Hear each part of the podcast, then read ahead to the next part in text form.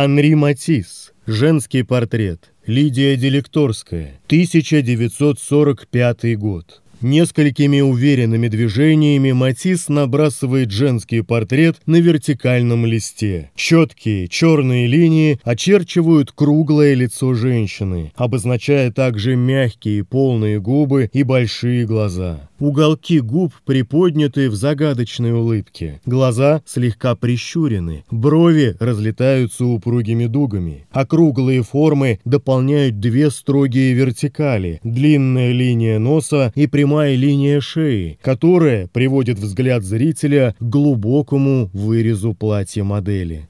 Мягкие волны подстриженных волос обрамляют умное, миловидное лицо Лидии Делекторской. Жесткий рисунок Матис дополняет нежной растушевкой. Она, перетекая от светло-серого к темно-серому цвету, полностью заполняет контур, местами выходя за его пределы. Сквозь растушевку просвечивают полустертые линии первых вариантов портрета, благодаря чему возникает ощущение движения, словно разные фазы положения шеи, лица и волос модели объединены в одном изображении. В нижнем углу стоит подпись художника печатными латинскими буквами буквами и год, обозначенный двумя цифрами – 45.